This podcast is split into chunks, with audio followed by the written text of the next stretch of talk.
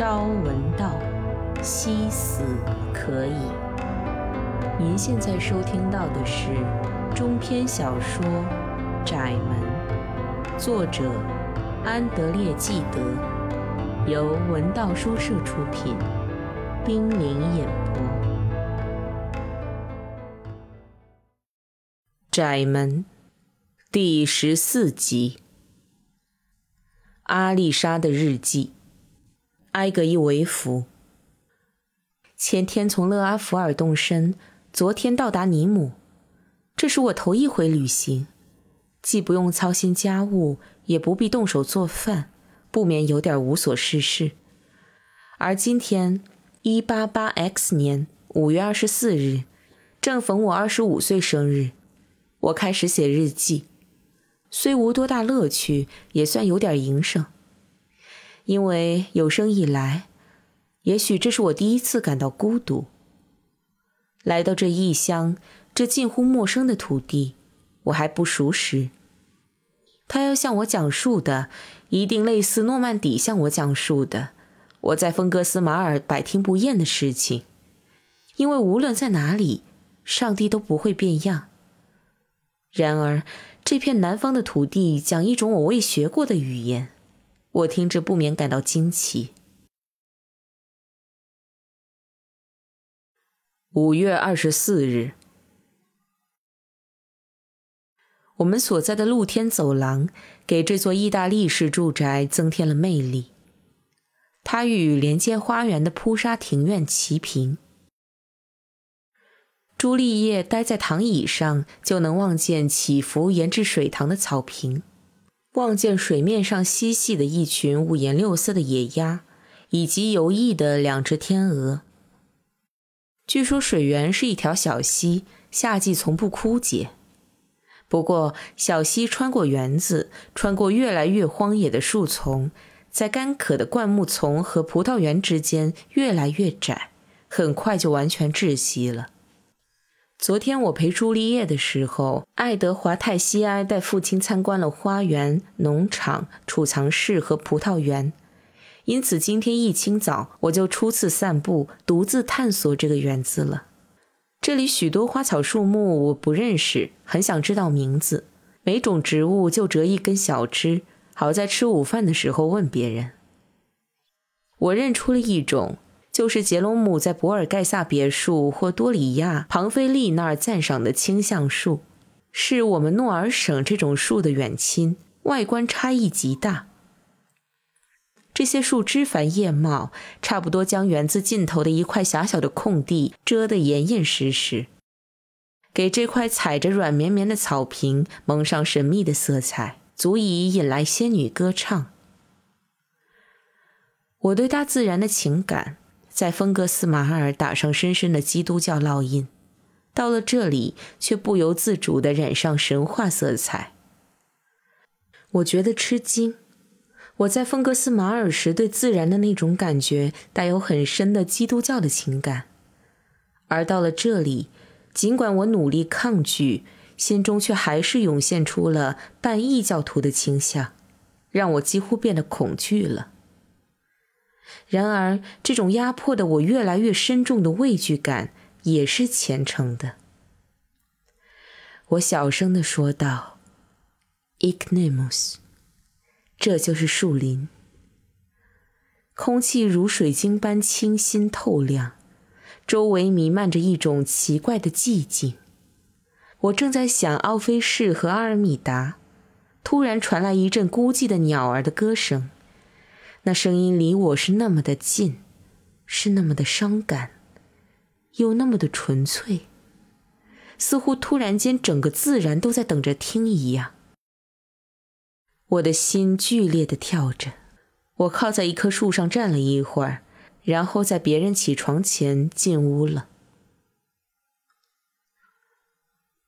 5月26日，一直没有杰罗姆的消息，他的信即使寄往勒阿弗尔也会给我转来的。我的不安心情只能对这本日记诉说。3天来，无论昨天的博地之行还是祈祷，都未能片刻使我释念。今天我也写不了别的什么。我到达埃格伊维夫之后所产生的无名忧伤，也许没有别的缘故。这种忧伤在我内心的极深处，现在我觉得早就有了，只是被我引以自豪的快乐掩盖了。5月27日，我为什么要欺骗自己呢？我是通过推理才对朱丽叶的幸福感到高兴的。她这幸福，当初我多么诚心祝愿，甚至愿意为之牺牲我的幸福。可今天我却痛苦地看到，这幸福来得如此容易，同我们二人当初想象的大相径庭。这事儿多么复杂呀！如果我能分辨清，看到朱丽叶是在别处，而不是在我的牺牲中找到幸福，她无需我做出牺牲就能幸福了。我感受到了伤害，只是因为一种强烈的自私心理附萌。现在我得不到杰罗姆的消息就惴惴不安，这就应当扪心自问，我真的心甘情愿做出牺牲吗？上帝不再要求我这么做，我就觉得蒙受了屈辱，我是不是不配做出牺牲？5月28日，分析自己的悲伤，好危险。我越来越依赖这本日记。原有的自负，本以为已被自己控制住了，难道又要在这里重演吗？万万不可！但愿我的灵魂永远不要将这本日记作为装扮自己、对自己献媚的镜子。我写日记跟我当初的念头并不一样，不是因为没事儿干随便写2笔，而是因为悲伤才写。悲伤是一种罪恶的心态，我早就没有这种心态了。我恨它，想简化它，释放自己的灵魂。这本日记必须帮助我在自己身上再一次找到幸福。悲伤是一种并发症，过去我还从未分析过自己的幸福。在丰戈斯马尔，我也是一个人，比在这里还要孤单。可是我为什么不感到孤独呢？杰鲁姆从意大利给我写信来的时候，我就承认他没有我也能生活，没有我也生活过来了，而我的思想追随他，分享他的快乐就行了。然而现在我又情不自禁地呼唤他，觉得没有他，所有新奇的景物看着都烦人。6月10日，这本日记刚刚开了头就中断这么久，只因小丽丝出生了，天天晚上长时间守护朱丽叶，没有什么有意思的事可以写给杰罗姆。女人有意写东西就写得很长的毛病，这种毛病我受不了，我尽量避免吧。我想把这本日记作为让自己完美起来的一个办法。接下来的好多页是他的读书笔记和摘抄的片段等等，然后又是他在丰戈斯马尔写的日记。7月16日，朱丽叶生活幸福，她这样说，看样子也如此。我没有权利，也没有理由怀疑。然而，我在她身边的时候，这种美中不足、颇不舒服的感觉又是从何而来呢？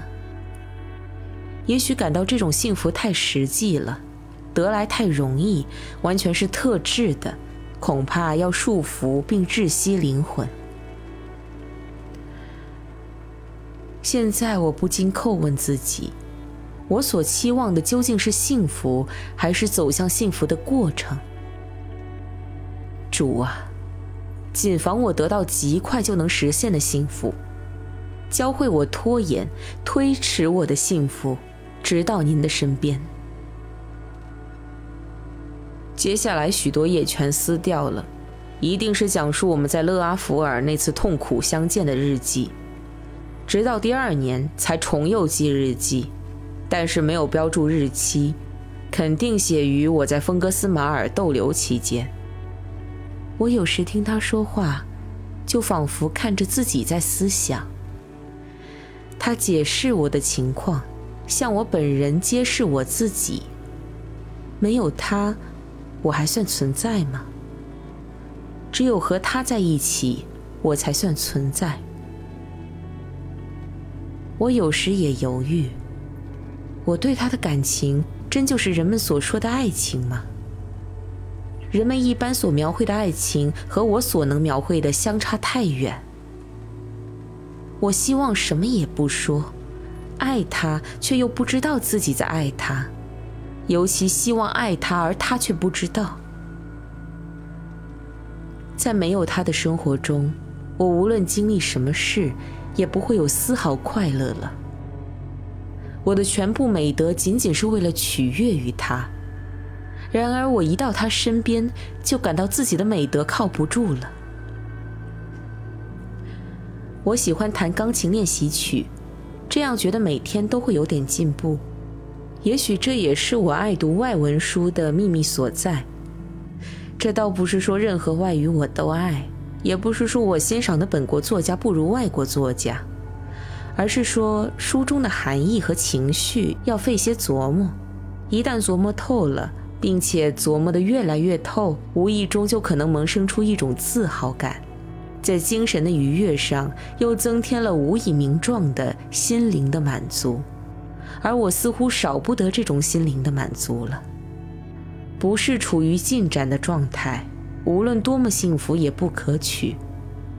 我所想象的天堂之乐，并不像混同于上帝那样，而是像持续不断而又永无止境的靠拢。如果不怕玩弄字眼儿的话，我要说不是进展性的快乐，我一概不屑一顾。您现在收听到的是中篇小说《窄门》，由文道书社出品，冰凌演播。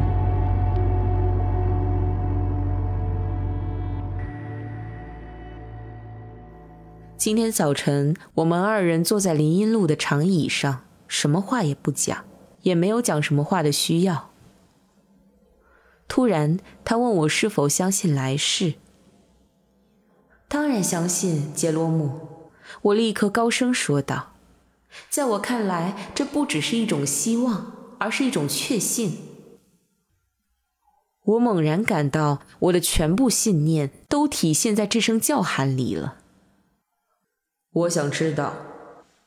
他停顿片刻，继续说道：如果没有信念，你的行为是不是会有所不同？我怎么知道？我答道，然后补充道：你，亲爱的，你自己，如果受了最强有力的信念的激励，也会这样做的。如果你不这样的话，我就不会爱你。不，杰罗姆，我们的美德不是极力追求来世的报偿，我们的爱情也不是寻求回报。受苦图报的念头对于天生高尚的心灵是一种伤害。美德并不是高尚心灵的一件装饰品，不是的，而是心灵美的一种表现形式。爸爸身体又不怎么好了，但愿没有什么大病。可是一连3天，他只能喝牛奶。昨天晚上，杰鲁姆上楼回房之后，爸爸又陪我坐了一会儿，然后出屋，让我一个人待了几分钟。我独自一人就坐到长沙发上，确切地说，躺了下来。不知道为什么，我几乎从未有过这种情况。灯罩笼住灯光，我的眼睛和上半身处在暗影里，而脚尖从衣裙下稍稍露出来，正好映上一点灯光。我则机械地注视自己的脚尖。这时，爸爸回来了。他在门口停了片刻，神情古怪，既微笑又忧伤地打量我，看得我隐隐有点不好意思，就急忙坐起来。于是他向我招了招手，过来，到我身边坐坐。尽管时间已经很晚了，他还是向我谈起我母亲。这是从他们分离之后从未有过的情况。他向我讲述他如何娶了她，如何爱她，而最初那段生活，我母亲对他意味着什么。爸爸，我终于问道，请你告诉我，你干嘛今天晚上对我讲这些？是什么引起来的？干嘛偏偏在今天晚上对我讲这些呢？就因为我回客厅见你躺在长沙发上，一刹那间真以为又见到你母亲。我着重记下这一情景，也是因为这天晚上杰罗姆扶着我的座椅靠背，俯身从我的肩头上看我手捧的书。我看不见他，但是能感觉到他的气息，如同他身体传出的热气和颤动。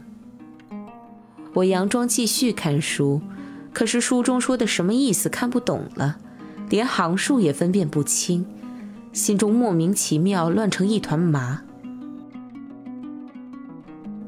我趁着还能控制住的时候急忙站起身离开客厅。一阵功夫，幸而他什么也没有看出来。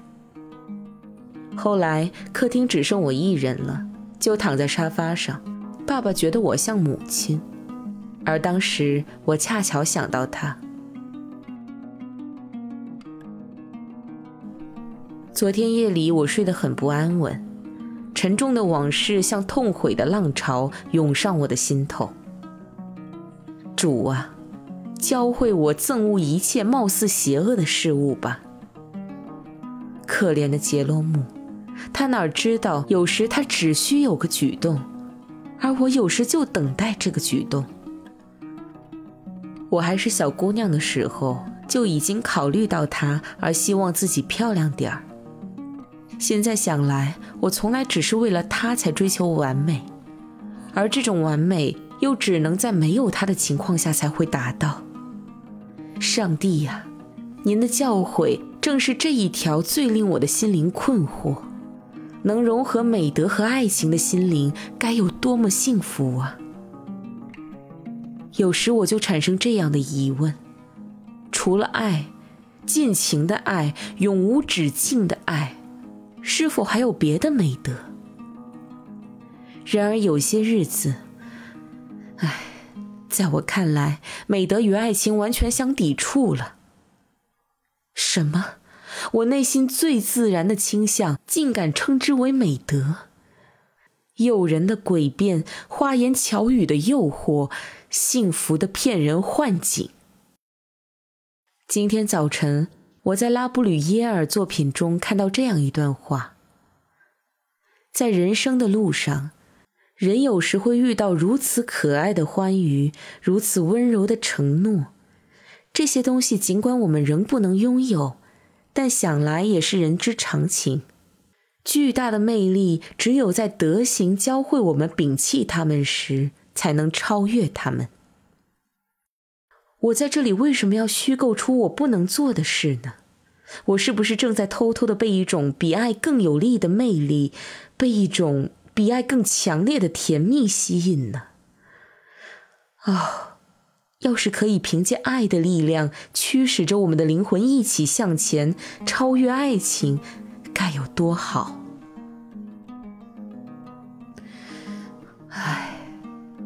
现在我再明白不过了。